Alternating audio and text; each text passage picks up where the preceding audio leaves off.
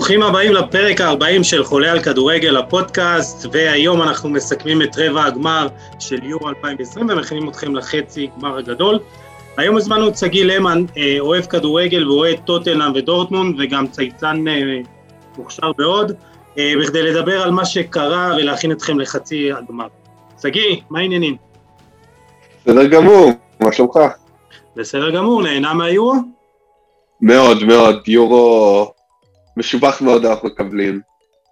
כן, אנחנו אה, מסכמים אותו כמעט בכל שלב, וגם אה, השלב הזה אמנם היה עם פחות שערים, אבל אה, עם דרמות וכדורגל טוב, ונדבר על זה הרבה היום. גיל, מה העניינים? בסדר, בסדר גמור. תשמע, קצת, תקעו לי מבחן קצת ביום לפני, ביום של המשחקים, ברוב חוצפתם, אבל הצלחתי בכל זאת ככה, הצלחתי בכל זאת ככה לראות ולעקוב אחרי הכל. כמובן אחרי איטליה, שזה מבחינתי, אתה יודע, ההיילייט בכלל של כל היורו, נדבר על זה. אה, טוב, קיצור, יאללה, בוא, בוא, בוא נתחיל פשוט. כן, אנחנו שמחים עכשיו לתת לך איזה ברייק אחרי המבחן באטרף הזה. מקווה שאתה יודע על מה אתה הולך לדבר. יודע, יודע, יודע יותר טוב מה אני הולך לדבר מאשר...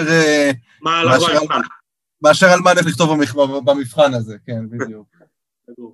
טוב, אז לפני שנתחיל אנחנו הולכים, אני, אני רוצה באמת להזכיר לכם על שיתוף הפעולה שיש לנו עם עמותת עיגול לטובה. להזכירכם, עיגול לטובה היא עמותה ללא מטרות רווח, הפועלת לשיפור החברה הישראלית באמצעות תרומה של מספר אגורות בכל קנייה, כך שסך כל התרומות שכולנו יצטרך לסכום שיכול לעשות שינוי גדול. תרומה ממוצעת היא בסך הכל של כמה שקלים בודדים בכל חודש, והכסף הזה מגיע לאנשים שבאמת צריכים אותו, אז חשוב, חשוב מאוד שתצטרפו ליוזמה הזאת. אתם יכולים לבחור בין 200 עמותות שונות בתחומים שונים, ואתם יכולים לתרום לשלושה יעדים, שכל יעד הוא עמותה או תחום, או אפילו כל, לכל העמותות באופן שווה. אפשר להצטרף ממש תוך כמה דקות באתר העמותה. זהו, נתחיל לדבר על היורו, ואני חושב שנדבר בכללי על זה שארבעת העולות לחצי הגמר, איטליה, ספרד, דנמרק ואנגליה, הן נבחרות שאירחו את שלב הבתים, וזה משהו שבהחלט שווה לדבר עליו. נושא העייפות, במיוחד אחרי העונה המטורפת הזאת של הקורונה והצפיפות וחוסר ההכנה כמו שהייתה, כמו שצריך. שגיא, אתה חושב שזה היה לזה מרכיב מאוד משמעותי בעלייה לחצי הגמר? אני חושב שזה במובן מסוים כן משמעותי, אבל האירוח צריך לזכור שגם המספר אוהדים בכל מדינה הוא היה שונה, כלומר במדינות כמו אנגליה ראית שיש המון אוהדים וגם בדנמרק נגיד, אבל באיטליה ובספרד היה באמת פחות אוהדים, אז אני חושב שזה גם קשור לעובדה שהן אירחו ובאמת נגיד שלב הבתים היה להם יותר קל להתקדם ממנו, אבל זה גם, כאילו, זה בעיקר קשור לאיכות שלהן כנבחרת, והן באמת לדעתי ארבע נבחרות שהגיעו מאוד מאוד מוכנות ליורו הזה מבחינה קבוצתית ומבחינת uh, ה... כאילו, הקשר בין השחקנים. גיל, אתה חושב שהיה לזה משקל משמעותי? מה, משקל, משקל כמובן שיש, אני חושב ש... אני חושב שכן, שכן זה נתן סוג של ביטחון, אתה יודע, לנבחרות האלה, ככה, להתחיל, להתחיל באמת בבית שלהם מול, ה, מול הקהל שלהם, כמו ששגיא אמר, אז באמת זה משתנה, באנגליה כבר היינו במשחק נגד גרמניה, כבר זה היה 60 אלף, אם אני לא טועה, ונגד אוקראינה עכשיו פתאום באולימפיקו, שאמרו שבכלל לא תתאפשר כניסה של אוהדים אנגלים, אבל אני ראיתי שם דווקא לא מעט אוהדים אנגלים, אז מסתבר שכנראה יש לא מעט, לא מעט בריטים שחיים באיטליה. אבל בסופו של דבר, אתה יודע, בסופו של דבר, באיטיות, לא באיטיות, בטורניר הזה האיכות מנצחת, אנחנו רואים שמעבר לאיכות גם ההכנה הטקטית, מעל הכל, שעוד ניגע בזה, אז כן, אז כן יש משמעות לביתיות, אה, אבל זה לא, בוא נגיד, הדבר הכי, הכי משמעותי. אני, אני, אני יכול אה, דווקא כן חושב שיש, שיש לזה משקל, גם מבחינת העייפות והמוכנות של שחקנים, אבל אם אפשר להגיד משהו שארבעתן שם בצדק, באמת ארבעת הנבחרות שבאמת הציגו את היכולת הכי טובה לאורך כל הטורניר הזה. אה, אולי חוץ מדנמרק שתחילת הטורניר לא הייתה טובה, אבל היא שם בצדק. אה, נתקדם לדבר על המשחק אה, הראשון, נראה לי אולי המשחק האיכותי ביותר והטוב ביותר, החיוך עולה על פניך גיל, בלגיה ואיטליה, אז בוא ניתן לך את הכבוד בתור אוהד איטליה.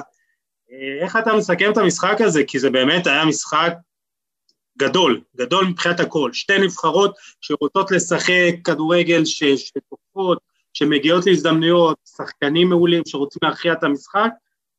או, הבמה שלך.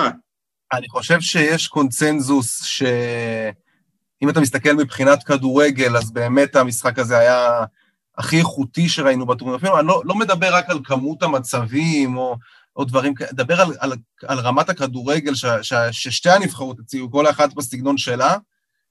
ואני חייב להגיד שאני מאוד חששתי לפני המשחק הזה, כי אני מכיר את בלגיה, וזאת נבחרת שהיא יותר מנוסה מאיטליה, היא כבר כביכול, כאילו אמורה להיות מוכנה בשביל לעשות, בשביל לעשות את, ה, את הצעד הבא, את הצעד קדימה, וכמו שכאילו מיד קפץ לי בראש המשחק שלה ב, ברוסיה, במונדיאל 2018 מול ברזיל, שגם אז ברזיל כביכול הגיעה אה, אולי כסוג של פבוריטית, גם הרשימה מאוד ושיחקה בסגנון דומה קצת לאיטליה, אתה יודע, בכל זאת ברזיל, וכל הסגנון של החזקת כדור, ו, ובלגיה באמת שחטה אותם ב, ב, באמת בהתקפות מעבר, אז ראינו באמת, באמת החששות שלי, בוא נגיד ב, בחצי שעה הראשונה, אם לפני המשחק חששתי, אז אתה זוכר כבר את ההודעות בינינו בחצי שעה הראשונה, שאמרתי לך שאנחנו מפסידים את המשחק הזה. אני כבר חשבתי שאיטליה הולכת להפסיד את המשחק הזה, כי אני ראיתי שאיטליה, בסגנון שלה, היא, היא לא מסתדרת עם, ה, עם הסגנון של בלגיה, ואני אסביר למה אני מתכוון. אמרת לשבת מאחור ולחכות למתפרצות. בדיוק, כן. בדיוק, בדיוק. איטליה זאת נבחרת שצריכה, כמה שזה יישמע מוזר, זאת נבחרת שהיא צריכה שילחצו אותה. היא יותר טובה כשלוחצים אותה. וברגע שבלגיה, בעצם בלגיה מאוד מאוד סגרה וצופפה את האמצע, וראית שאיטליה, בלגיה לא מפריעה לאיטליה לעבור את החצי, בעצם מגיעה לשליש, לשליש השני, השלישי, אבל שם בעצם הכל היה, הכל היה מאוד תקוע, וראית שבלגיה ב, בהתקפות שלה, בהתקפות מעבר עם דה בריינה ולוקקו, שהיא הייתה יותר מסוכנת במחצית ראשונה. אנשים אולי שוכחים את זה, כי ההופעה של איטליה ב, בשני שליש האחרונים של המשחק כבר השכיחה את זה. אבל אני חושב שקיבלנו אתה יודע, השער של ברלה, שהוא באמת הגיע, אפשר לומר מכלום, יש שם את הקטע הזה שאימוביל, קטע גדול, ש, שהוא באמת שוכב שם על ה... שוכב שם על הדשא, ואז הוא רואה שהכדור נכנס... המון ביקורות על זה, כן, אני לא, אני, לא, אני לא מבין את הביקורות, האמת. שמעתי את גארי ליניקר, ובאנגליה בעיקר לא אהבו את זה. בואו, בוא, חבר'ה, בואו לא נתייפייף, כאילו, זה כדורגל והכל בסדר. אבל uh, אני חושב שהרגע הזה, באמת, זה היה שער שהוא אולי השער הכי משמעותי בטורניר הזה בכלל של איטליה. כי השער הזה, שזה שער מדהים, הזכיר לי קצת את ראובן עטר כזה, את כל ה... כל ה... כאילו הכדור, לא, לא ברור איך הוא, הצליח, איך הוא הצליח להוציא את הכדור הזה, כאילו, ולשחרר בעיטה לשער. אה, ברלה באמת, המשך ישיר לעונה המדהימה שלו באינטר, שחקן שעשה כבר קפיצת מדרגה, בעיניי לפחות, לטופ של הטופ בקשרים בתפקיד שלו באירופה. והשער הזה בעצם בעיניי הוא השער הכי חשוב של איטליה בטורניר הזה, כי הוא זה שגרם לבלגיה לשנות את כל סגנון המשחק שלה. זאת אומרת, אם, ב, אם בחצי שעה הראשונה בלגיה יותר חיכתה מאחור, אה, חיכתה מאחור ויותר יצאה קדימה במתפרצות, אז אחרי השער הזה, זה בעצם. זה גרם לה ליזום יותר. בדיוק, זה, לא, לא רק ליזום, זה גרם לה, זה, זה יצר איזושהי תחושה של פאניקה, שאנחנו חייבים את הגול, ועכשיו אנחנו, עכשיו נלחץ אותם. עכשיו, אני לפני, לפני המשחק הזה עוד, אני עזרתי, ל, עזרתי לחבר שהיה חייל שלי בצבא, שהוא עושה גם את הקורס אצל דן רומן, את הקורס אנליסטים שאני ואתה עשינו, אז דיברתי איתו על זה, אמרתי לו, תשמע, תתמקד בקטע הזה שבלגיה יש לה בעיה בלחץ הגבוה. היא לא יודעת ללחוץ גבוה. זו נבחרת שבאופן מסורתי היא מתגוננת יותר, מחכה, לוקאקו ודבריינה, הם, הם, לא, הם לא יודעים לעשות את הלחץ הזה טוב. ובאמת ככה היה.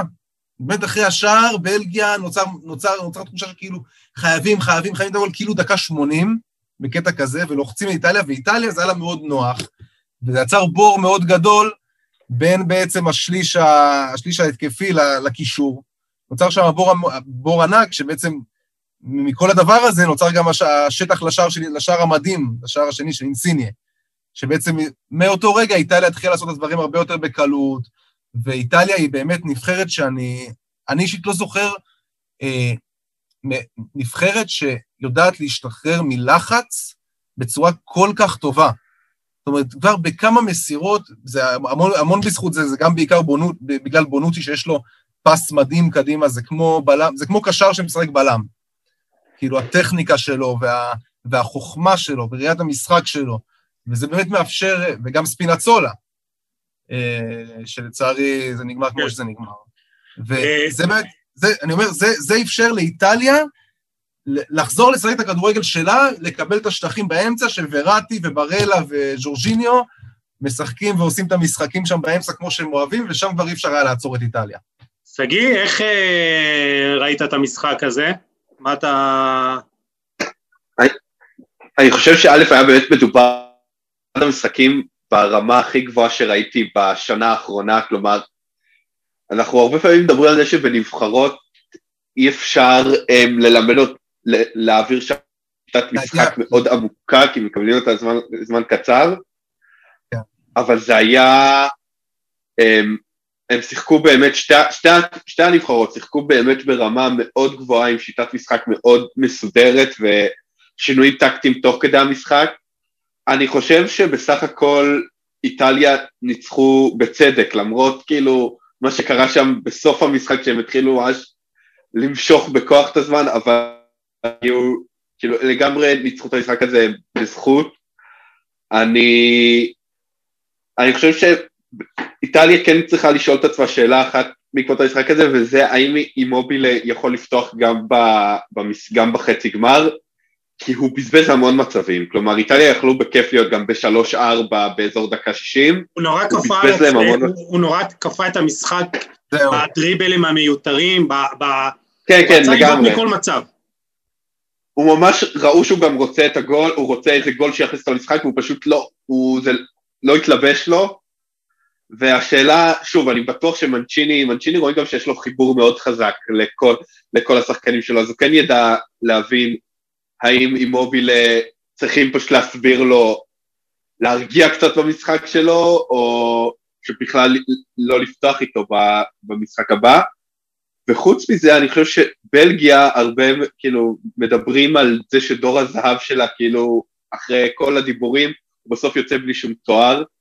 אני חושב שבוא נגיד שזה כבר היה יורו, שרק, כשרק מסתכלים על הבלמים של אה, בלגיה במשחק הזה, אפשר להבין שזה כבר, זה היה ציפייה כבר טיפה יותר מדי שהם ישיגו משהו, כלומר אם הם פותחים ורמלן שהוא בלם שלא פותח בליגה היפנית אז באמת היה החולשה שלהם, וכמו שגיל דיבר על זה שהם התחילו ללחוץ בטירוף, אז זה אחת הבעיות שלהם, שפעם הקו הגנה שלהם, כשהם היו לוחצים, הקו הגנה שלהם היה מאוד מהיר, אז כל פעם שהם היו מאבדים כדורים, אז ורטונגן ואלדרוויירלד היו מאוד. מכסים את השטח הזה נורא בקלות, ועכשיו זה, הם, הם כבר מבוגרים, זה כבר פחות המצב, אז הם לוחצים גבוה, ואז הם מאבדים כדור, ואז איטליה שולחת לסילונים שלה בהתקפה, שזה עם סיניה, עם גיאזה, ו... לבלגיה לא היה ממש דרך לענות לזה, ואז אז מצד אחד הם לא יכולים ללחוץ ממש גבוה, חזק, ממש להתאבד על השער, אבל מצד שני הם לא יכולים להתגונן כי הם חייבים שער, וזה די תקע לבלגיה את המשחק. אתה יודע שבלגיה, בלגיה זאת הנבחרת שבעצם לוחצת הכי גרוע, לוחצת גבוה הכי מעט ביורו. לא יודע אם גרוע, הכי, הכי מעט, היא עושה את זה הכי מעט ביורו, גם לפני המשחק הסתכלתי. לא, כן. היא, היא נבחרת שמודעת לבעיות שלה, למגבלות שלה, כי באמת כמו ששגיא אמר, זה, אתה מסתכל על אה, שלושת הבלמים, וגם שני הבלמים אה, הנותרים שנותרו על הספסל, שגם הם אה, שיחקו דנאייר ובויאטה, שבאמת שיחקו במהלך היורו, אתה ראית שזה באמת לא... זה לא אה, קו הגנה של אה, טופ אה, אירופי בכלל. אה, אולי חוץ מאלדרוויירלד, שעדיין נמצא שם ויכול להתמודד בטופ, אה, ראית באמת אה, בלמים שלא מספיק אה, טובים ולא מספיק מהירים. אה, אני רוצה שנתקדם לאחד השחקנים שאולי חווה את היורו הטוב, אחד השחקנים הטובים ביותר ביורו שלהם, לצערו ולצערנו היורו נגמר עבורו, ליאונרדו ספינצולה, שבאמת הוא עשה יורו מדהים, מבחינת גם בישולים ואיומים על השער, ובאמת הוא שרף שם את הקו עם רגל ימין בצורה מדהימה, וזו פציעה שהיא לא, לא כל כך פשוטה.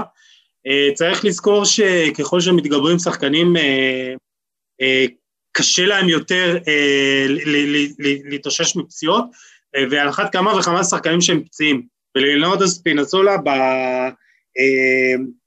עם 15 פציעות שונות בארבע העונות האחרונות, כולל קרע ברצועה הצולבת, הוא החמיץ 402 ימים ו-67 משחקים בתקופה הזאת, וזה בערך אה, אה, עונה שלמה, יותר משנה שלמה של, אה, של פעילות, אה, וזו פציעה שאפשר להתאושש ממנה, אבל לוקח זמן, זה בין שבעה לתשעה חודשים, היו שחקנים שהתאוששו ממנה, אה, קלום אדסון אודוי זה השחקן האחרון הבולט שבאמת אה, חווה פציעה כזאת, אה, הוא חזר ממנה די מהר, דרך אחרי חמישה חודשים בערך, אבל הוא היה בן 18 ואולי זו הפציעה הראשונה היחידה אה, המשמעותית שהייתה לו, אז אה, לצערנו הרב ספינצולה, שלדעת לא מעט אנשים היה גם מועמד ראוי לתואר שחקן, ה, שחקן המצטיין של הטורניר, חד משמעית. אני, אני, אני לא יודע איך הוא, איך הוא התאושש,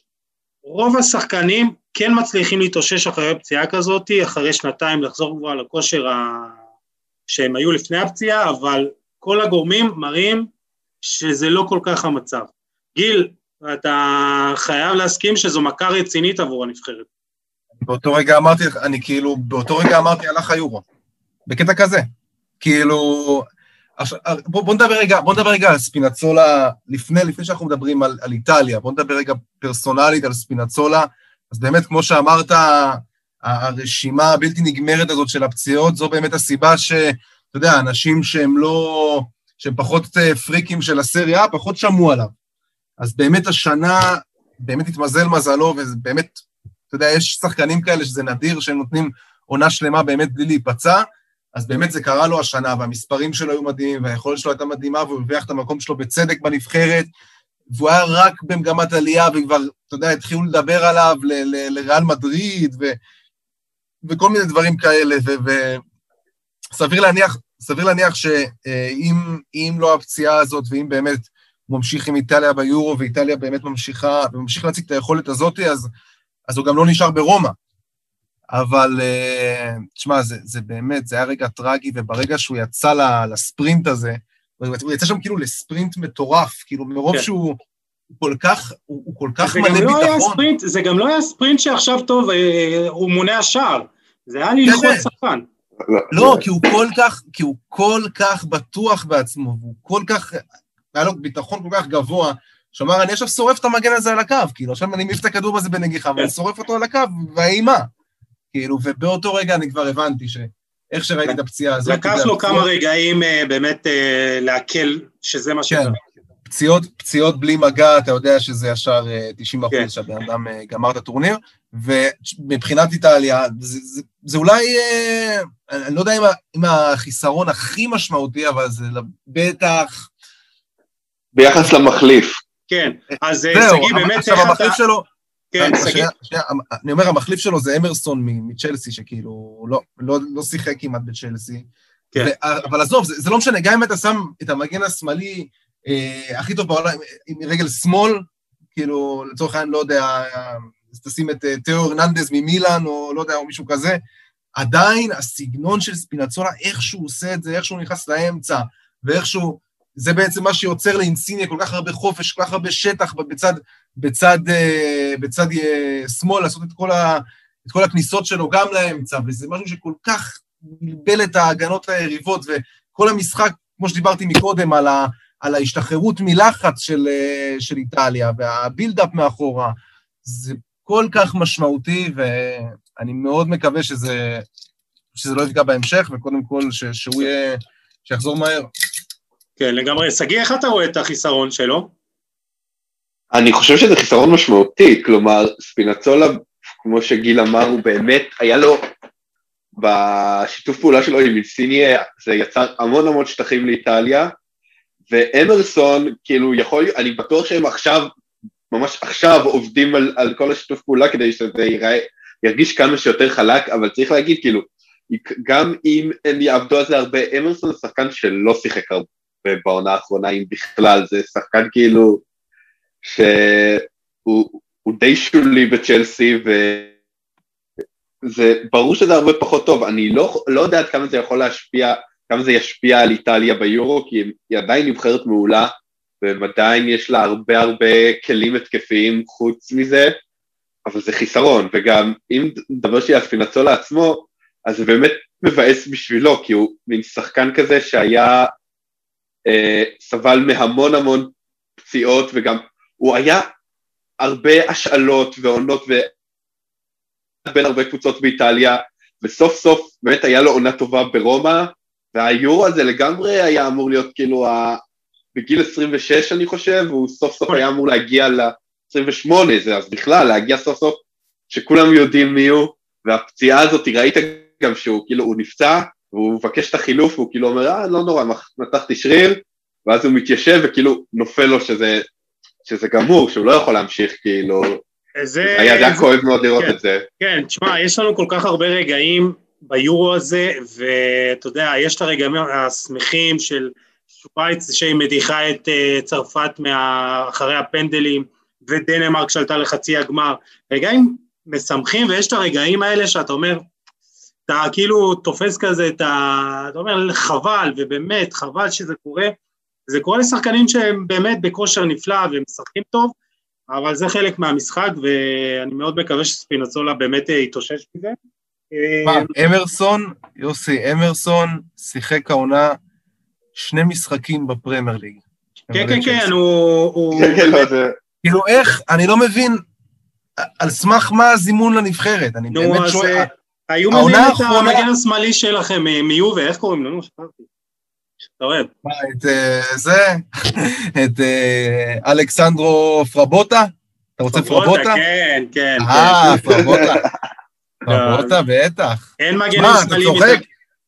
אתה צוחק, אבל אני לא יודע, איך אפשר לקחת שחקן כאילו ששיחק שני משחקים כל העונה בפרמייר ליג, למרות שאתה יודע, אנחנו רואים את כל השחקנים האלה ביורו, שפתאום ביורו הזה מתעלים אה, אחרי שכל העונה לא שיחקו, אנחנו רואים... אה, אבל גם, אה, גם אם אני לא טועה, אמרסון הוא כזה יותר ווינבק כזה שמאלי, אז צריך באמת כן, לראות איך אבל... העבודה ההגנתית שלו תהיה, במיוחד בקו ארבע. כן. העונה האחרונה שהוא שיחק באופן סדיר זה 2016-2017 ברומא.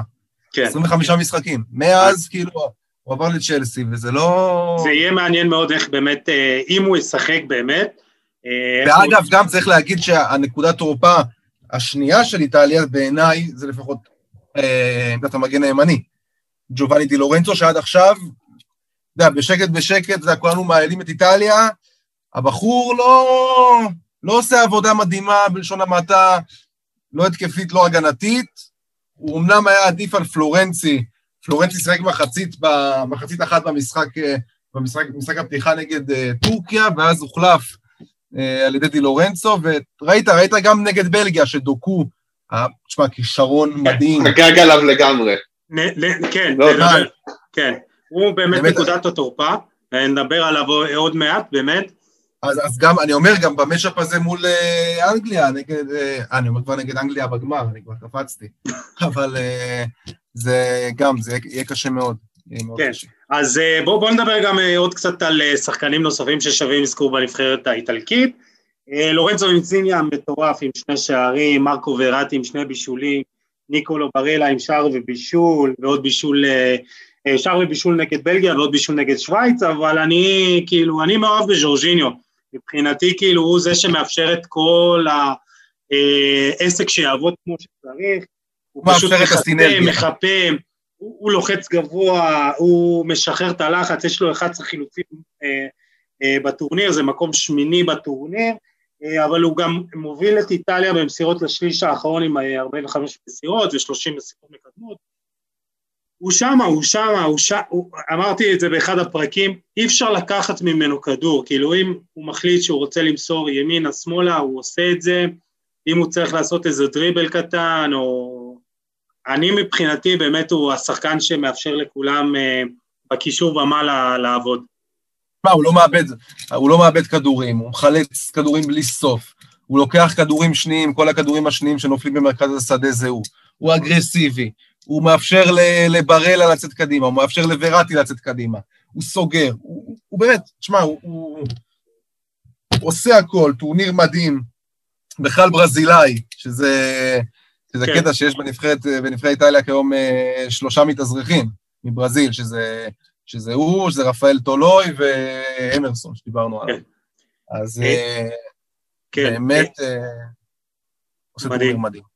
מדהים. שגיא, מי, מי עוד אתה רוצה לציין בנבחרת האיטלקית? אה, אני רוצה לדבר על קיאזה, שאני הוא גם. אה, אהוב המערכת. חושב שגם קיאזה וגם ברארדי, כאילו ששיחק על העמדה שלו, הם שניהם, החשיבות שלהם, איטליה מאוד מאוד מנסה להניע תמיד דרך אגף שמאל, באמת ספינצולו שעולה גבוה, וזה תמיד משאיר המון המון שטח באגף ימין, ובגלל שאין מגן, המגן די לורנצו נשאר נמוך כל הזמן, אז זה בעצם הופך את קיאזה או ברארדי שפתח לפניו למאוד מאוד חשובים, ואני חושב שגם, זה כאילו, זה גם במשחק הזה היה מאוד חשוב, כי ראית שבלגיה לא יכולים ממש להגן בצורה מוחלטת על אגף, על אגף שמאל, כאילו על אגף ימין שלהם, אלא הם חייבים להשאיר קצת שחקנים בצד השני כדי לא לתת לקיאזה את השטחים, וכשנותנים לו את השטחים אז זה ייצר המון המון מצבים, ואני באמת מאוד מאוד התרשמתי מהקטע הזה, כלומר, זה היה באמת יפה לראות את זה. לא, איטליה עובדת אה, בצורה מדהימה, ובאמת אה, עוד מישהו שאני חייב לציין זה דונרומה, שנותן טורניר ענק, והוא לקח לדברנה את הכדור עם קצות האצבעות, ו... שמע, אתה אומר, בואנה, אה, פסג' יכולה להתאבד עליו עכשיו, ולקחת שוער, אה, להרוויח שוער ל-15 שנה, הוא בגיל 21 עם איזה 200 הופעות, אם אני לא טועה כבר, בקריירה, וזה פשוט מטורף. אה, ועוד שני שחקנים אה, טובים שאני חייב גם להזכיר, זה ליאונרדו בונוצ'י וגיאורגר קייליני. גיל, הזכרת? את... שחקנים, שחקנים סבבה, לא? כן, כן. טובים. לא, לא אלה, הייתה לה עונה לא טובה כמו לכל יו וגיל, אתה בטוח יודע. אה, בונוצ'י הזכרת, הוא פשוט אה, מנהל משחק מאחורה, הוא נתן שמונה כדורים ארוכים אה, מוצלחים במשחק הזה, אם אני לא טועה, לאגף שמאל, אינציניה, והוא חלק מהבילדאפ, וזה... והוא ובונוצ'י, אה, אה, הוא וקייליני משלימים בצורה מדהימה, בונוצ'י, אה, קייליני הוא זה ש, שיוצא ללחוץ, והוא עשה עבודה מדהימה ל... קייליני היה במשחק, באמת, קייליני היה משחק מושלם, ו- לא, תשמע, יודע, הוא אנשים- שם- הוא כן, שם כן, כל. איבר בגוף, כאילו, ואתה אומר, בואנה, שחקן כאילו עוד מעט 37, מטורף. אני אפתיע אותך, אני אפתיע אותך, כאילו, זה זה דעה קצת כרגע לא פופולרית, כן? כי באמת הוא היה מדהים, הוא היה באמת מדהים אה, נגד בלגיה. בעיניי הוא עדיין גמר את הקריירה, כן? זה, זה כאילו, זה עניין של זמן. הוא כן. פשוט על הרזרבות כרגע, שלא תטעה. כן. הוא... זה לא עניין של יכולת גם, זה גם, זאת אומרת, זה גם יכולת, אתה רואה את זה לאורך זמן, ואני ראיתי את זה השנה ביובנטוס, כן. מה שהוא מוציא מעצמו בנבחרת, זה משהו אחר לגמרי.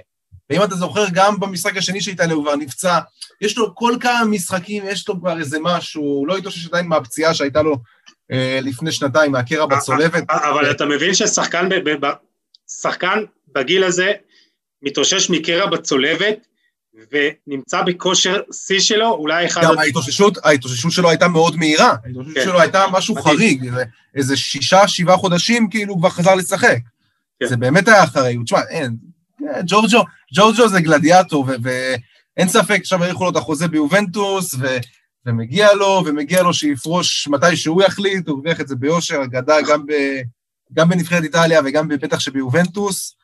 אני אישית חושב שזה לא מספיק להיות בלם ביובנטוס, אה, אי אפשר לבנות עליו, זאת אומרת, ההגנה למרות מה שאנחנו רואים עכשיו ביורו. כאילו, מה שאנחנו רואים ביורו זה חריג. זה, זה, זה פשוט, זה משהו שהוא מצליח להוציא מעצמו כרגע, אבל זה לא משהו שיחזיק לאורך זמן. כן. רק תן לי שזה יחזיק לעוד שני משחקים. לגמרי. Uh, טוב, בואו נת, נתקדם קצת, נדבר על uh, בלגיה, שגיא, uh, הזכרנו את uh, ג'רמי דוקו, שכמעט יצא גדול עם, ה, עם הדריבל שלו שם לקראת סוף המשחק, uh, שמונה דריבלים מוצלחים, זה הכי הרבה לשחקן מתחת לגיל 20 בטורניר גדול, uh, מיורו 80 וממונדיאל 66, אופטה אספו מידע, אז הוא שחקן הישראל שהשלים הכי הרבה דריבלים מוצלחים, אה, שחקן נפלא.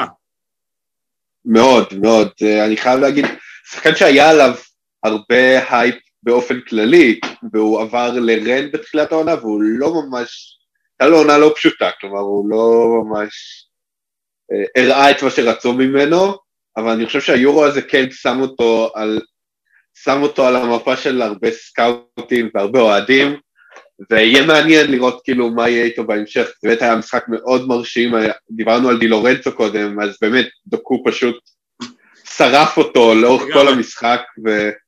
דילורנצו עד עכשיו עם אה, זה, עם אה, מיגרנות.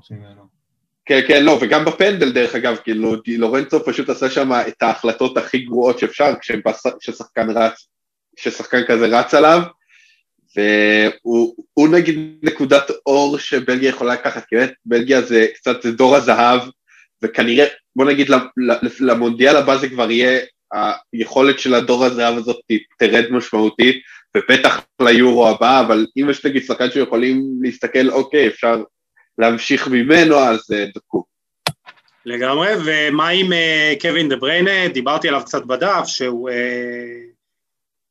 הוא היה מועמד יותר מראוי לכדור הזהב, וההדחה של בלגיה ברבע הגמר הורידה לו את הסיכויים, העלתה את הסיכויים של לאו מסי, אבל אנחנו ביורו, אז בואו נתמקד ביורו. אני חושב, ו... אני חושב כן. שלא, הייתה, שלא הייתה שנה שכל כך אה, לא היה קונצנזוס לגבי מי יזכה בכדור הזהב. זאת אומרת, אי אפשר לדעת. נכון. כאילו אין, נכון. כאילו אתה אומר, אם... אה, לא, זה תלוי עכשיו במה שמסי וארגנטינה יעשו. זהו. למרות שגם. עכשיו הוא, מוביל את ההימורים. זהו, אתה אומר, אם דה בריין היה לוקח את היורו, אז זה היה הוא. אם קנטה היה נותן איזה יורו מטורף, אז זה היה הוא. כאילו... לבנדובסקי אולי יפתיע. לבנדובסקי, אתה יודע, יש את האלה שאומרים, הוא לא קיבל שנה שעברה, אז בוא ניתן לו עכשיו, הוא כל השיא וזה.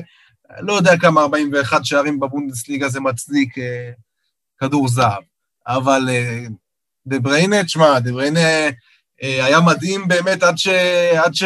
ב, עד, עד השער הראשון של איטליה, זאת אומרת, עד השער, וגם אז, וגם אחרי זה הוא יצר שם איזה מצב ללוקקו, כאילו עדיין, דה בריינה גם, ב, לא, גם לא. ב-60 אחוז, גם ב-60 אחוז זה עדיין, אה, זה עדיין דה בריינה כאילו שיכול... הוא, הוא, עלה, הוא עלה עם קרע ברצועות הקרסול, שתבינו, באמת, זה שחקן שכנראה קיבל איזה זריקה או משהו ועלה שם עם... אה, זה היה נס, הוא אומר, שבכלל עליתי לשחק, אבל זה מה שאצלי קצת מפריע אה, אה, אצלו, כאילו, אני אומר, בן, בן אדם בגיל 30 עם כל כך הרבה פציעות, הוא רק עכשיו חזר מפציעה בלסת, שבר בעצמות הפנים, ועכשיו הוא צריך להתאושש מעוד אה, קרע ברצועות הקרסול. בן אדם גמור, כאילו, אני לא יודע כמה, לא גמור, אבל אני לא יודע כמה הוא יכל לסחוף בטופ הזה לעוד ארבע, חמש, שש שנים, כמו מסי, כמו רונלדו, כמו כל השחקנים האלה ש, שאנחנו רואים. אה, וזה מה שאולי ימנע ממנו להיחשב כאחד הגדולים ביותר בדור האחרון, לפי דעתי. חכה, חכה עם זה, לא, הוא עוד כן, לא, כן. לא סיים. מה, נעבור למשחקים הבאים? כן, כן, נעבור, וואלה, הקדשנו לך אה, כמעט חצי מהחיים. לא, אני יכול עוד שעות לשבת פה ולגעת בעצמי שמדברים על איטליה, אבל... אה, יאללה. בוא. סגור. אז בואו נעבור ליריבה שלה בחצי הגמר, אה, ספרד נגד שווייץ. דרמה גדולה של רבע הגמר, אני הערכתי שיש שם איזה ספרד תתקשה, אולי בהערכה, אה, אבל אה, קיבלנו משחק מדהים. דרמה גדולה בדו-קרב עם שני שוערים שבאמת נתנו באמת את הופעת חייהם, במיוחד יאנס זומר, יאנס זומר, וספרד מה שאותי ככה די קצת מפריע זה שאנשים נוטים לזלזל בה, אה, שאומרים שהיא לא מרשימה אותם מספיק. עכשיו אני דווקא בדעה שהיא כן מרשימה, היא כן אה, עושה את הדברים נכון, רק היא חסרה שני דברים, רגל מסיימת וקצת מזל. עכשיו לפעמים קורה שיש את המזל ואת הרגל מסיימת, לפעמים לא, זה אחד המשחקים, ראינו בהערכה, במחצית הראשונה של ההערכה, 11, 11 איומים ברבע שעה, זה היה פשוט מטורף. שגיא, מה, מה אתה חושב על ספרד? אני חושב ספרד, אני חושב שספרד... שגיא, שגיא, תן, תן, תן, שאלתי את שגיא. כן. אה, אוקיי. אז אני חושב שספרד בסך הכל היא נבחרת, היא באה עם איזושהי קלישאה על הגב, עם איזושהי דעה קדומה מהמונדיאל הקודם באמת, שהיא עשה את המשחק שלה אלף מסירות ולא כבשה, והמשחק הראשון שלה ביורו מול שוודיה זה באמת היה, הרגיש כמו המשך של המשחק ההוא. כן. אני חושב שסך הכל נבחרת הרבה, היא באמת נבחרת יותר טובה ממה שמנסים לעשות ממנה.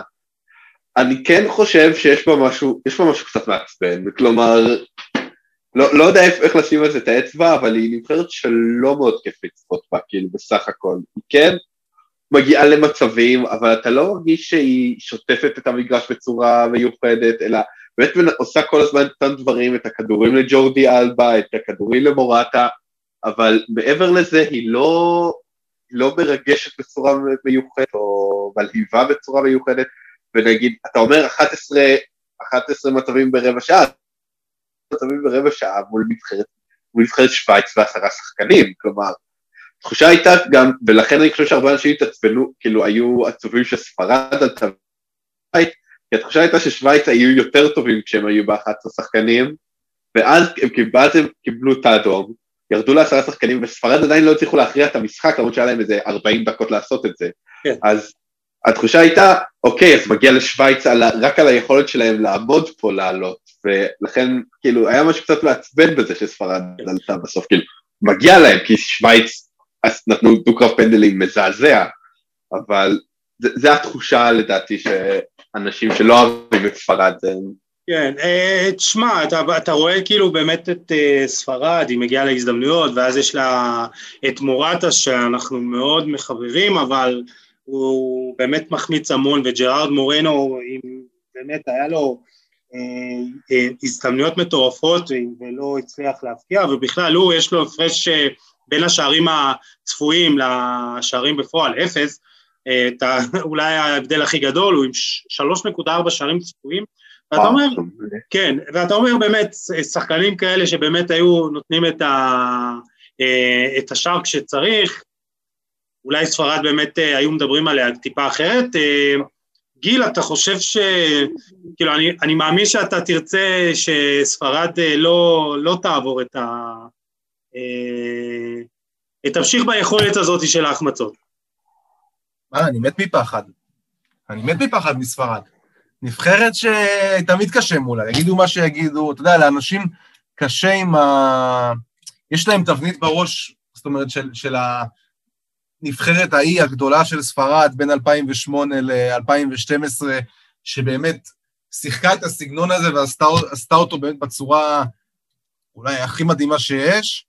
אה, ויש את הדבר הזה שאנחנו רואים היום, שזה שחקנים, אה, הרבה שחקנים גם אה, כביכול, אתה יודע, יותר אלמוניים לאנשים שהם לא הכי פריקים של כדורגל בעולם, ושחקנים מהליגה הספרדית, ופתאום אין שחקנים מרעל מדריד, והרבה דברים, ו- וכן, הקטע של ההחמצות, וזה שאין איזה, אתה יודע, תמיד לספרד היה איזה חלוץ, אה, אם זה דויד וייה, אם זה פרננדו טורס, אה, אם זה ראול בזמנו, זאת אומרת, תמיד, תמיד היה איזשהו חלוץ, ופתאום זה, אתה יודע, מורטה וג'רארד מורנו, שהוא לא, לא בטורניר גדול בלשון המעטה עד עכשיו, כן?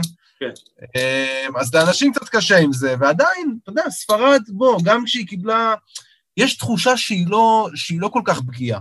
זאת אומרת, גם הגולים שהיא מקבלת, זה הרבה פעמים מכלום, זה לרוב מטעויות שלה. קשה, קשה להגיע נגדה למצבים. היא, היא רוב הזמן, זה בעצם העובדה שהיא רוב הזמן מחזיקה בכדור, כאילו בצורה חריגה. אז אה, כן, תשמע, מול שווייץ, באמת זה כבר היה, אתה יודע, ברבע שעה האחרונה של ההערכה, זה באמת היה כבר, אה, זה היה אה, לא כוחות, באמת רק, רק שווייץ חיכו שזה ייגמר ולהגיע לפנדלים, ויאללה, הלוואי שנעשה את זה עוד פעם. אבל... וקיבלנו שני שוערים שנתנו באמת הופעה מדהימה, כן, אולי סימון מבחינתי זכה בתואר איש המשחק, אבל גם הוא אמר בעצמו שהתואר מגיע ליאן אה, זומר. יאן זומר היה מדהים בעיניי, אני לא מבין איך אולי סימון לקח, כאילו אולי בגלל שהוא הוציא יותר פנדלים, אבל, אה, אבל אה, אני חושב שבעיקר קיבלנו בועטים גרועים, יותר מאשר שוערים, שוערים טובים, אבל תשמע, בוא, ספרד, ספרד עלתה בצדק. אם אנחנו מחשבים את רוב, ה, רוב המשחק, אז ספרד עולה בצדק, וספרד, אל תתפלאו גם אם תראו אותה בגמר פתאום, חס וחלילה. אני חושב ש... מנסה לא, לא לנכס את איטליה, אבל זה בסדר, זה מובן. שמע, אני חושב שכמות האהדה, כאילו שיחס האהדה כרגע, לפחות בארץ, בין ספרד לאיטליה, זה משהו שהיה חסר תקדים, אבל אף פעם לא היה לנו קל נגדם, למרות uh, ביורו 2016 איטליה ניצחה 2-0, כן. אבל לפני זה גם, אחרי זה גם, uh, אחרי זה גם בטורניר uh, קמפיין מוקדמות מונדיאל, שאיטליה לא עלתה, אז גם היה 3-0 לספרד, איטליה לא צריכה לנצח את ספרד, ולפני זה אנחנו זוכרים את גמר היורו. קיצור, לאיטליה לא קל נגד ספרד. אה, ותשמע, זה קרב בעיניי עם פוטנציאל, עם פוטנציאל לראות כדורגל אפילו לא פחות טוב מאיטליה-בלגיה. כן, עוד נדבר על אה, מה, אה, מה הסיכויים וההימורים בסוף הפרק. עוד שחקנים שאתם רוצים לציין בנבחרת הספרדית, דיברנו על סרחיו בוסקט בפרק הקודם, גיל, מישהו אחר? לא, אין לי מי לציין. כולם אחלה. ננסה לנכס. שגיא, מי, מי אתה אומר שיכול להיות השחקן שבאמת אה, יהיה האקס פקטור במשחק מול איטליה? אני חושב שפדרי. הוא... זה, אני חושב, א', זה מדהים הקפיצה שהשחקן הזה עשה בעונה אחת, כלומר. הוא בן 18. כן, הוא בן 18, אבל ולפני ש... שגיא נפל הווי-פיי שוב. פדרי. אוקיי, אז אני... זה מדהים שהוא בעיקר, הוא שיחק את כל המשחקים העונה, גם בברצלונה, גם בנבחרת, והוא... אה, היכולת שלו במסירה אחת לשבור הגנות וכאלה, אני חושב שזה משהו, כלומר, אם נדבר שנייה על חצי הגמר, זה יהיה הולך להיות משחק שכל שתי הקבוצות ינסו מאוד להחזיק בכדור ולייצר מצבים, ולכן הקבוצה תוכל להשתמש בהחזקת כדור שלה בצורה יותר יעילה. כן. אוקיי, אז הנבחרת שתחזיק בכדור בצורה יותר יעילה היא זאת שתנצח, ולא יש את היכולת באמת לדחוף את הכדור מעבר לקו ההגנה, ולכן אני באמת חושב שהוא יהיה מאוד משמעותי בהמשך של נבחרת ספרד. וזה, אני באמת מאוד מאוד מתרשם ממנו ביורו הזה, בכללי בעונה הזאת. כן. אה, אני, אני הולך, אני חושב שבאמת נלך לראות אה, אה, קרב בקישור בין אולי שני ה, שתי חוליות הקישור הטובות ביותר ביורו, אנחנו רואים בספרד את תיאגו אלקנטרה ורודרי בכלל בספסל, אנחנו רואים את לוקטלי המדהים שנתן צמד גדול בשלב הבתים, באמת אה, גם אין לו, אה, הוא לא עולה בהרכב, ואני חושב שזה... יופי, שימשיך, שימשיך לשבת על הספסל, שססוולו לא יתפסו תחת יותר מדי, שלא יהיה לו עוד המחיר שלו. לא כן, היית רוצה לראות אותו ביובה. אה, אז אני חושב שבאמת זה, זה, זה קרב שיוכרע בקישור. אנחנו נתקדם למשחק הבא, צ'כיה נגד דנמרק. היה משחק כיפי לראות, נכון שגיא? כן, מאוד. אני מחצית ראשונה בשליטה דנית מוחלטת, ובצדק הם עלו ל-2-0 שם, ואז צ'כיה פשוט עלו במחצית השנייה כמו, כמו, כמו כדור תותח, והם שיחקו גם כדורגל מאוד מאוד טוב, הכניסו שם חלוץ, מאוד נטרלו את ההנעת כדור של דנמרק, היה משחק מאוד כיף לראות, ואני יותר שמח שדנמרק עלו, אבל שוב, זה היה משחק שאתה אומר, מי שלא תעלה, עשתה את זה בצדק. ו... תשמע, אה, אה, אה, קודם כל, צ'כיה באמת הפתיעה אותי, אני פחות ראיתי את המשחקים שלה, את כל המשחקים שלה בטורניר, אבל אתה רואה עם פטריק שיק המדהים הזה, באמת עם נוכחות ברחבה, ובאמת חלוץ מדהים. אבל תשמע, דנמרק ניצחה בצדק, היא עשתה שני משחקים גדולים לפני כן, אבל אתה, אתה רואה את הכדורגל שלה, וזה כדורגל, אנחנו כל הזמן מדברים על כדורגל איכותי, התקפי, אה, כזה שיוזם, היא שנייה בנגיעות ברחבה ב-90 דקות אחרי ספרד, עם 27.62 נגיעות, אה, שלישית במספר האיומים ל-90 דקות אחרי איטליה עם 15.65, והיא גם, היא גם נבחרת מאוד אה, הגנתית, היא מונעת מהיריבה לבעוט לשער, ואחרי ספרד 5.52 אה, איומים של היריבה לשער שלה, אה, והיא נבחרת כל כך מוכשרת, עם כל כך הרבה שחקנים מוכשרים, עם אה, ג'ואקים מיילה שנותן יורו מדהים, קספר דולברג שלוהט, מייקל דמסגור שם והבלמים. אבל אני רוצה לדבר איתך, שגיא, על שחקן שקרוב ללבך, וקרוב גם לליבי, כי למדתי להעריך אותו העונה, זה פייר אה, מיל הויברג, שפשוט אה, כן. שולט שם בקישור. שוב, הנה נתון שהקלתי בו אתמול, שהויברג שיחק כל דקה בעונת הפרמייר ליג האחרונה, ושיחק כל דקה ביורו הזה, והוא באמת רואים שהוא ממש, אחרי כל הסיפור הזה של אריקסן, ושהוא החטיא פנדל באותו משחק, וואי, הוא ממש לקח... אתה ראית, אתה ראית עליו שהוא כזה, הוא רוצה, הוא רוצה לכבוש מן הסתם, אבל כזה... אבל הוא לא מרוכז. כן, הרגשות, כאילו איך אתה יכול לשחק בכלל כדורגל אחרי זה. והוא ממש, הוא לקח על עצמו המון המון אחריות מאותו, מאותו רגע, והפך להיות סוג של, ליד קיאר כמובן, הוא הפך להיות מאוד... Uh, מבחינה מנהיגותית בנבחרת, נגיד מול רוסיה הוא נתן שני בישולים, וגם פה הוא, שוב, גם בטוטנאם ראית שהעונה הוא מאוד טוב בתיקולים, ובריצות, ובלסגור שטחים, אבל הדחיפה שלו קדימה, הוא באמת מקבל המון המון, כאילו, תפקיד של המון לדחוף קדימה, וזה מאוד מאוד חשוב בנבחרת מה שהוא עושה, שמע, זה, מור, אמרתי, כתבתי גם בטוויטר שמוריניו עשה הרבה דברים רעים בטוטנאם, כן, כן, ראיתי, ראיתי. אבל הוא הביא את, אבל להביא את הויברג זה לא היה אחד מהם. אז זהו, אז אני חייב להרים לעצמי שאמרתי בואו נשים, אה, לפני הטורניר בואו נשים אה, לב להויברג, כי ראיתי אותו במהלך אה, העונה בטוטנאם, והוא דיברת על לדחוף את הכדורים קדימה, הוא כל הזמן מעורב ב...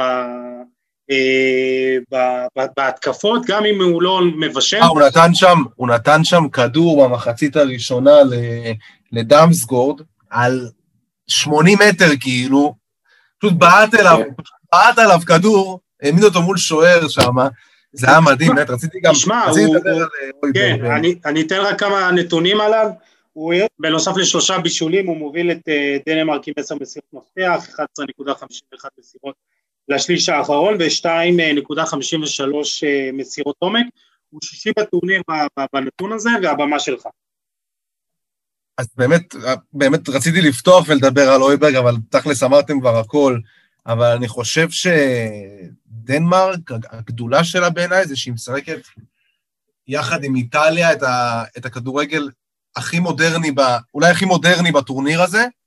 באמת אנחנו רואים את השחקנים של דנמרק ב, קודם כל המערך הזה של ה-3-4-3, 3-4-2-1, איך שאתה תסתכל על זה, באמת מאפשר להם המון המון המון גיוון במשחק, ואתה פתאום רואה את אה, קריסטנסן בכלל שהוא בלם, עולה פתאום למעלה ו- ונמצא פתאום בשליש האחרון, והויברג סוגר עליו, ואתה רואה פתאום את מהלה אה, נכנס פנימה, ואתה רואה את ברייט ווייט פעם בצד ימין, פעם בצד שמאל, ודמסגור שהוא בכלל אה, שחקן כאילו שמוצב אה, בליינאפ, כאילו בצד ימין, בצד ימין של ההתקפה, כאילו מתחת לדולברג, אז הוא על כל המגרש בעצם, פתאום בשמאל, פתאום בימין, במרכז, ואתה רואה כמה הדבר הזה, כמה הדבר הזה בעצם גורם ליריבות אה, להתקשות באמת בלהתמודד עם הנבחרת הזאת, כי היא כל הזמן בתנועה, היא כל הזמן רצה, היא רצה בלי הפסקה, שחקנים משנים מקומות, אה, המון תנועה, פשוט באמת, באמת תענוג, תענוג לראות את הנבחרת הזאת,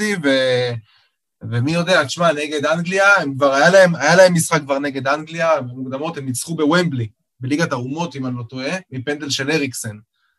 אז הפעם אריקסן לא יהיה, אבל אנגליה עדיין יהיה, יהיה מאוד קשה. אני חושב שגם דנמרק עדיין לוקחת על עצמה משהו מה, מה, מכל המקרה הזה. כאילו לא, תשמע, עדיין... אתה ראית את uh, הויברג בסוף המשחק, הוא פשוט מרר בבכי, וזה כמה דקות, ואתה אומר, יש להם כל כך הרבה מטען רגשי פה, ו... שמע, יכול להיות שזה יעבור לעזרתם במהלך המשחק הבא. לא, אני חושב שבאמת, אין, אין משחק בטורניר הזה שהם לא שיחקו כדורגל טוב. גם כשהם הפסידו, גם בהתחלה הייתה להם פתיחה לא קלה, אתה יודע, בלשון המעטה, אתה יודע, מה זה כן. כדורגל לעומת ה... אבל אם נתייחס רגע, נשים בצד ונתייחס כדורגל, אז גם היה להם קשה להתאושש מה... נגד פינלנד והם הפסידו, והם הפסידו אה, לבלגיה למרות שנתנו משחק מדהים והם הגיעו להמון מצבים והם היו יותר טובים מהבלגים עד שדבריינה נכנס. אה, ואז ההצגה נגד רוסיה שם, ו... שמע, מגיע להם, מגיע להם, הם לא סתם הגיעו לפה, הם כאילו, הם לא... זה באמת נבחרת, הגיע הזמן שיכירו בזה שמדובר בנבחרת באמת מדהימה, באמת נבחרת שכיום היא בין הארבע הטובות ב... באירופה. לא, כמו, כמו שאמרנו בצ... בתחילת הפרק, בצדק, כל מי שמופיע בחצי הגמר מגיע לעליות. אה, נתקדם זריז למשחק... ובוא גם זה, זה, זה, זה, זה לא נבחרת של אה, שחקנים... אלמון... כן, בוא, השחקנים פה, כל, כל השחקנים פה משחקים בליגות הבכירות, כן? זאת אומרת, כל השחקנים כן, פה... כן, והיו כמה פה בישראל שצקצקו על הפסד 2-0. בושה וחרפה, בושה וחרפה, איך הפסדנו. שמע, איך אתה יכול, איך אתה יכול באמת, אה, שחקנים מברצלונה, טוטנאם, אה, אינטר, אה, קיצור, סרטמפטון, לא משנה, נתקדם למשחק הבא ברשותכם, חברים. יאללה. אנגליה נגד אוקראינה, ואני אמרתי שאנגליה יכולה להתפוצץ, אני מרים לעצמי. הנה, היום זה שלך. קח את זה.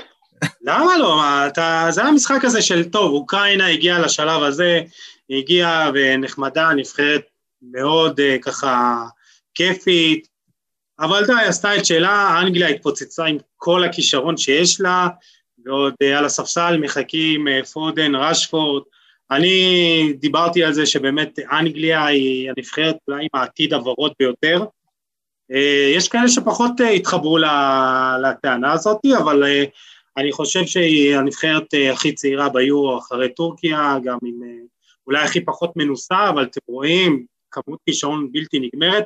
אה, שגיא, מה, מה אתה חושב על הנבחרת האנגלית? אני חושב, אנגליה, א', מבחינת כמות כישרון, זה, זה מפוצץ, ראית כאילו את סנצ'ו שפותח פעם ראשונה ביורו.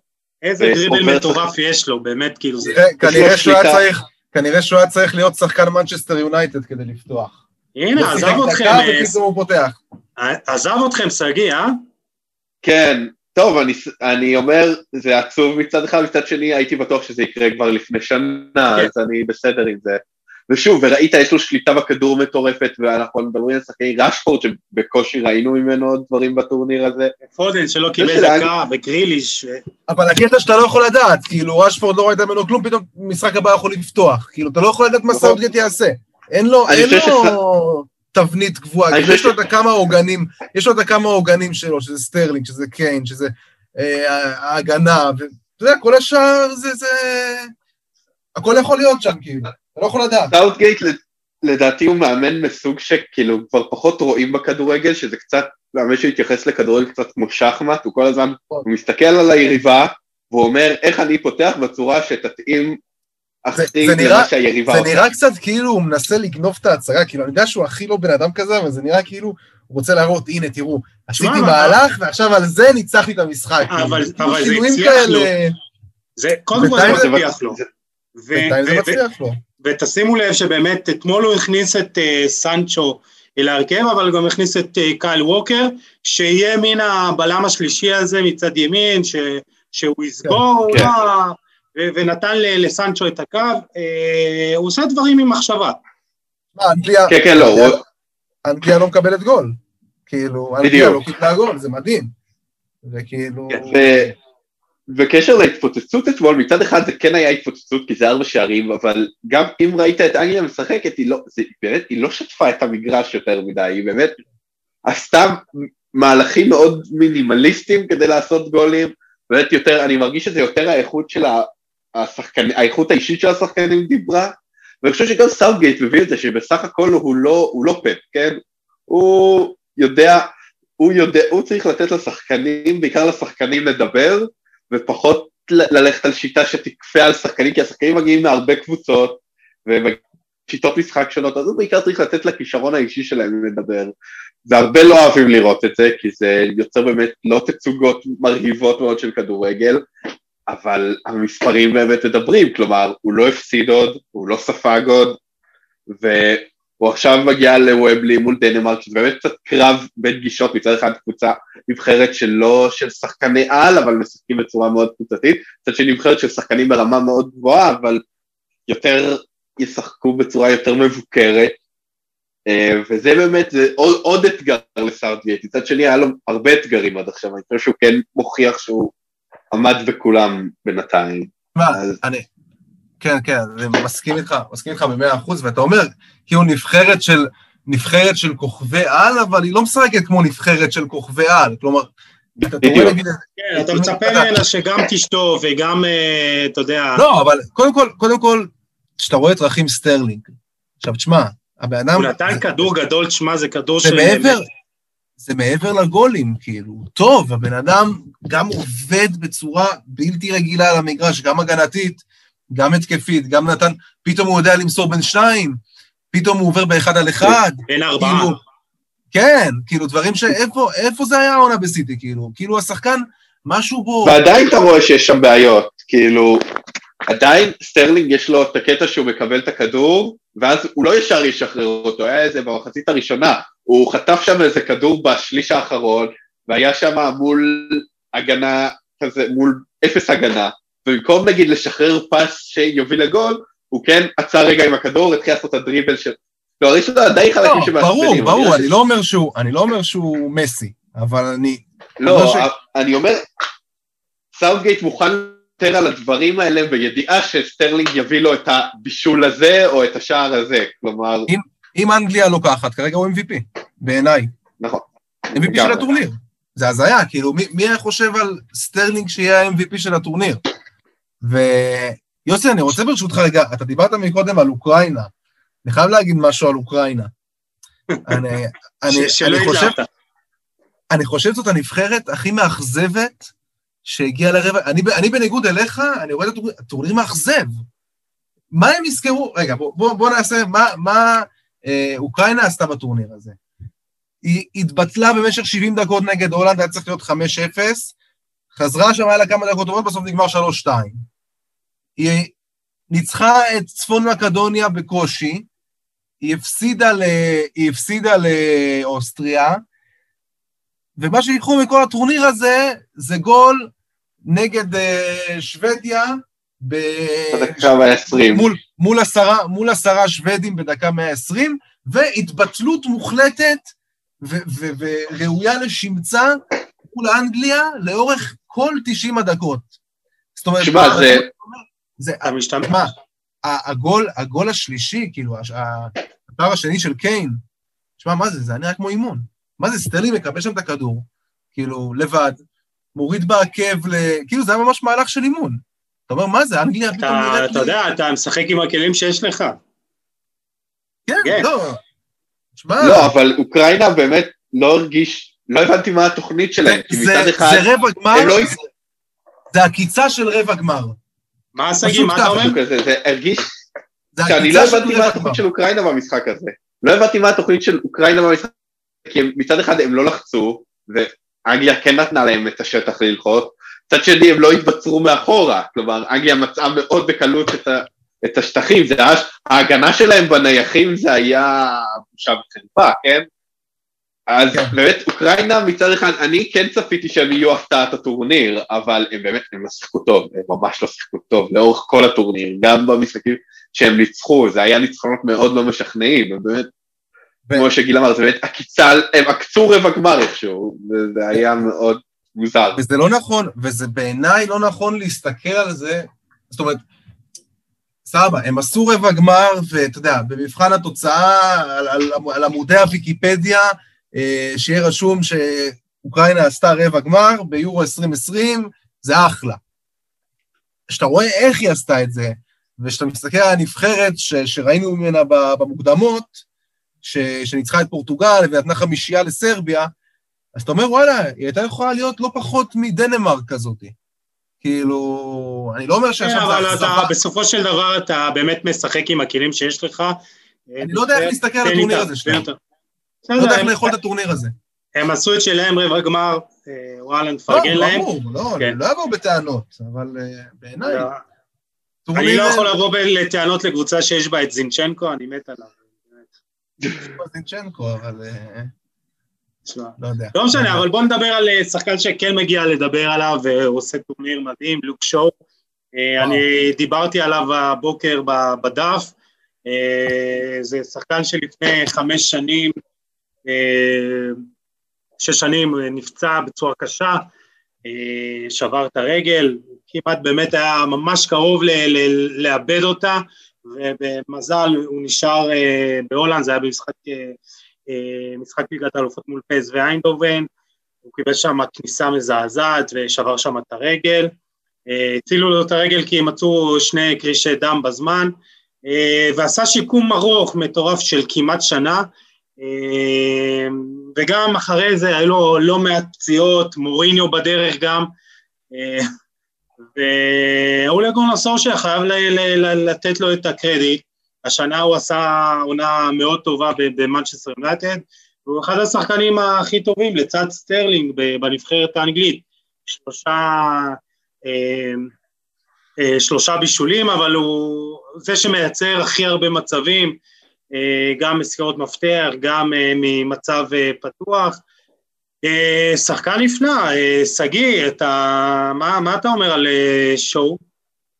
שואו צריך, שוב, זה מעניין, כי ב, בקיץ שעבר, מגן שמאלי היה אחת העמדות שכאילו ביונייטד מאוד חיפשו להביא, והביאו את אלכס טלס, שזה מגן בעיניי מצוין. דיברתי ובאמת... בדיוק על זה בדף, כן, אני זוכר, היום ראיתי את הפוסט הזה, שבאמת אז... חיפשו.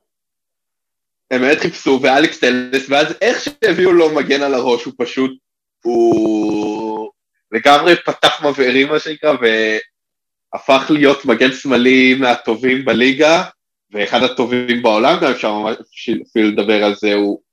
וגם באנגליה, באנגליה כאילו היה שאלה מי יהיה המגן השמאלי הפותח, הוא או צ'ילואל, כי שניהם היו מצוינים, וצ'ילואל זכה בליגת האלפות גם, אבל שואו לגמרי בצדק. עם ההרכב ולגמרי מוכיח למה יש את ההרכב. שמע, אמרנו, השחקנים שעושים מה שהם, השחקנים באנגליה פשוט עושים את מה שהם יודעים.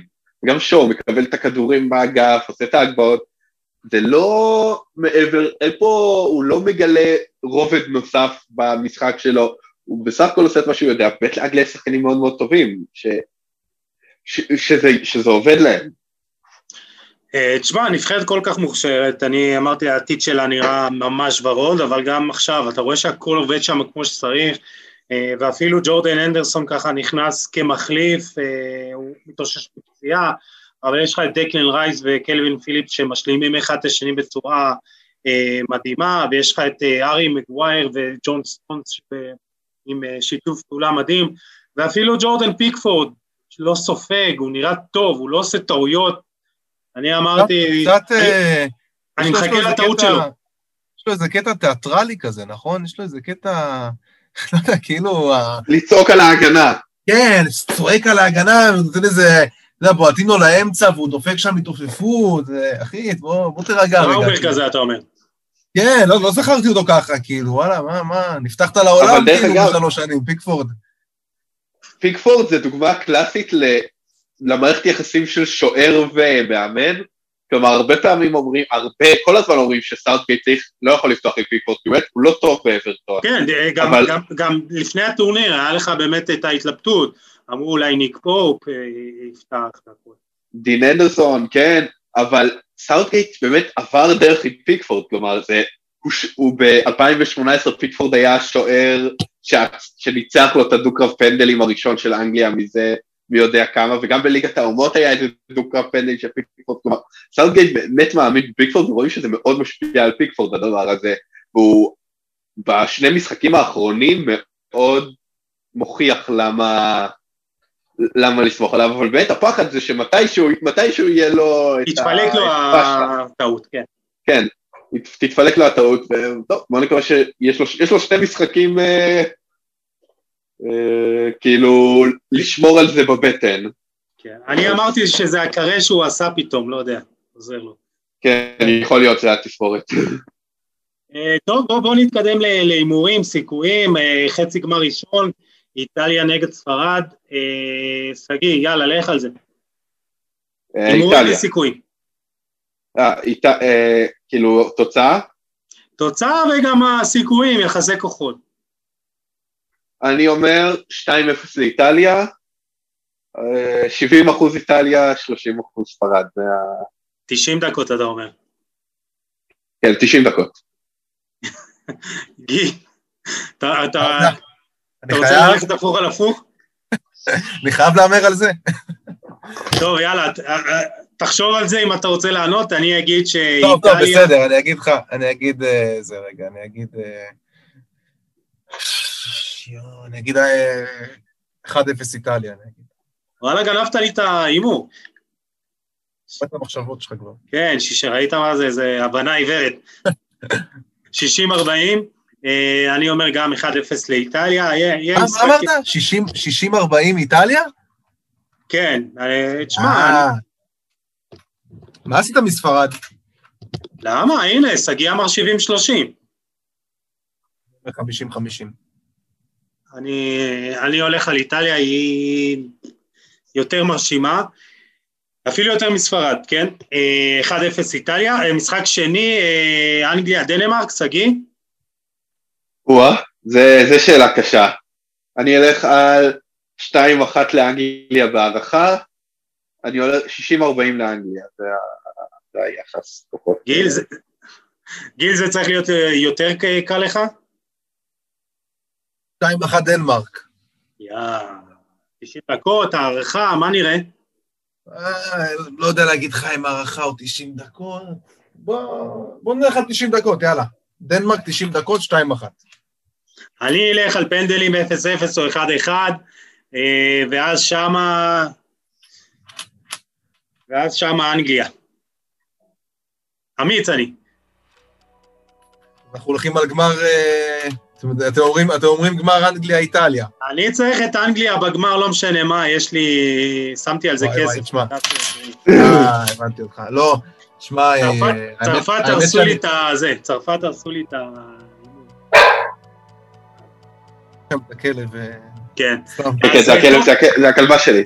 יאללה, אז הכלבה אומרת שהגיע הזמן אה, לסיים. אה, תודה רבה, שגיא, היה ממש נחמד, וואלה... היה כיף, היה ממש כיף. כן, שמחנו לשמוע את התובנות שלך, גם הטקטיות וגם הסיפורים, אז תודה רבה, איך היה לך? היה לי ממש ממש כיף. אולי אה, בעתיד גם, נחזור לפה. יאללה, למה לא? אולי על כדורגל אנגלי, אה, אה, גרמני, סליחה. קצת דורטמונד. סבבה בעיניי, סבבה לגמרי. גיל, מה איתך? לא, רק תן לי כבר ששלישי יגיע, ומה שיהיה יאללה. טוב, היה, היה ממש נחמד, אה, כיף לדבר על היורו, באמת אה, טרונר אחד המהנים שאני זוכר, אולי בגלל שאנחנו מדברים עליו כל כך הרבה, אז אני בתוך זה. Uh, בכל מקרה, uh, היה לי ממש כיף, רוצה להזכיר לכם את uh, שיתוף פעולה עם עמותת עיגול לטובה, תצטרפו, שגיא וגיל, אתם, גיל, אני בטוח שכבר הצטרפת, שגיא, תבדוק את העניין, שווה, זה באמת למטרה טובה, וזה שלושה ארבעה שקלים בחודש, וזה באמת עושה משהו טוב. אה, וזהו לכם, אנחנו ניפגש ביום חמישי, בעזרת השם, עם עוד פרק לסיכום השלב הבא, חצי, דחית אתכם לגמר. תודה רבה, גיל, שגיא, היה לי לעונג, ולכם מאזינים ומאזינות, תודה שאתם איתנו, תמשיכו להפיץ את המסר, להגיב, לשתף, להאיר את עינינו, שלחו לנו הודעות, אנחנו מגיבים להכל. ואנחנו ניפגש בפרק הבא, יום חמישי, שמרו על עצמכם, יאללה, ביי.